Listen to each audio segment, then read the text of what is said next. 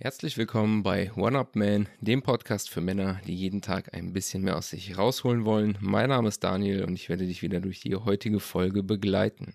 In der letzten Folge haben wir über den Snooze-Button gesprochen und weshalb er eine so schlechte Angewohnheit ist. Und heute möchte ich dir eine Idee mitgeben, wie du eine neue, bessere Angewohnheit kreieren kannst, die dir auf jeden Fall mehr bringt als der Snooze-Button. Und in der Folge will ich dir erklären, wieso sie das tut, diese Angewohnheit. Es geht um dein Bett machen, wie du wahrscheinlich dem Titel schon entnehmen konntest.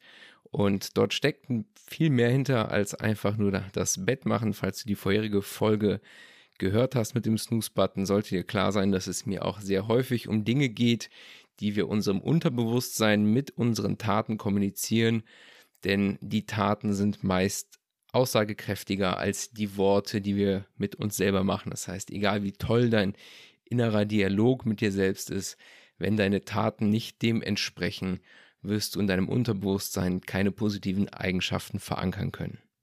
Kurz eine kleine Sichtweise, wie ich es früher gehandhabt habe mit dem Bett und es halt auch heute tue. Denn es war auch nicht immer eine Angewohnheit, die ich von Werk aus besessen habe, sondern ich habe früher auch nicht viel Wert darauf gelegt, das Bett zu machen. Ich dachte mir immer, ja, pff, ist doch scheißegal, ich gehe doch heute Abend eh wieder da rein schlafen und es sieht ja eh keiner, ob es jetzt gemacht ist oder nicht. Ist mittlerweile anders. Ich mache auf jeden Fall morgens das Bett mittlerweile und es hat auf jeden Fall zwei Vorteile. A, es freut meine Freundin, aber ich mache es nicht ihr zuliebe, sondern vielmehr um die Botschaft, die ich mir selber vermittele, wenn ich das Bett mache. Und das möchte ich dir heute mitgeben, dass du auch diese Botschaft für dich nutzen kannst. Und zwar geht es darum, dass du bereits morgens etwas geschafft hast. Das ist auch der Grund, warum morgens beim Militär das Bett gemacht wird. Nicht, weil es den Generälen so wichtig ist, dass die Soldaten abends in ein gemachtes Bett kommen. Nein, es geht vielmehr darum, was es deinem Unterbewusstsein kommuniziert, dass du morgens eine Tätigkeit vollziehst und etwas abgeschlossen hast. Das ist ein Handgriff, der kostet dich nicht mal eine Minute unter Umständen und du hast etwas erreicht. Es mag dir nach einer Kleinigkeit vorkommen, aber es hat einen erheblichen Unterschied und das wird psychologisch untersucht, dass wenn wir den Tag über immer wieder kleine Erfolgserlebnisse haben, dass wir einfach glücklicher sind. Und diese Progression im Tag immer mehr zu schaffen, wird dich antreiben, weil du deinem Gehirn zeigst, ich bin jemand, der Dinge abschließt und ich kreiere etwas. Und man mag es jetzt vielleicht schon einen Erfolg nennen. Ich würde es einen Erfolg nennen, klar.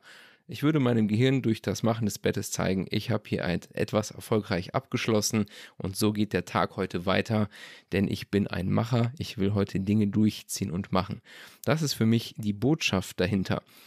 Des Weiteren, wenn du dein Bett machst, überlegst doch einfach, ich bin's mir wert. Ich habe es verdient, wenn ich in mein Schlafzimmer komme, auf ein ordentliches Bett zu gucken. Es hat einfach eine ganz andere Atmosphäre, wenn du reinkommst und einfach ein gemachtes Bett siehst. Es ist etwas, was eine gewisse Ordnung kreiert, auch in deinem Geiste. Du musst dir vorstellen, wenn überall um dich Chaos herum ist, dann ist dein Gehirn permanent mit diesem Chaos beschäftigt und wird dieses unterbewusst wahrnehmen. Das ist dasselbe wie mit einem unaufgeräumten Schreibtisch.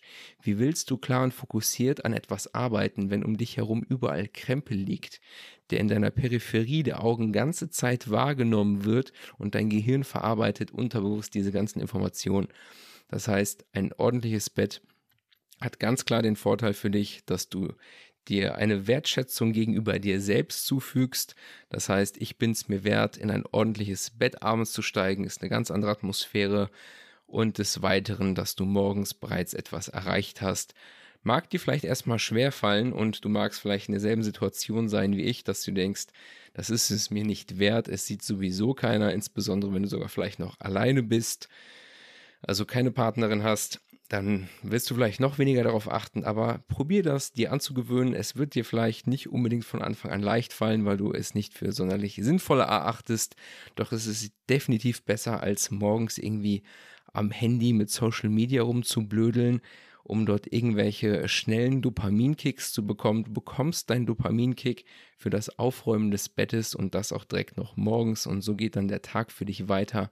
Ebenfalls eine Idee, die ich meine mit den Morgenroutinen, morgens Bett machen, einen Kaffee trinken, währenddessen was lesen und dass du diese Gewohnheiten aufbaust und es wird irgendwann natürlich für dich vorkommen und du hast das Gefühl, einfach gut in den Tag zu starten. Nimm dir auch ein bisschen Zeit dafür. Ich persönlich plane morgens immer eine Stunde ein, auch wenn ich deutlich weniger brauchen würde.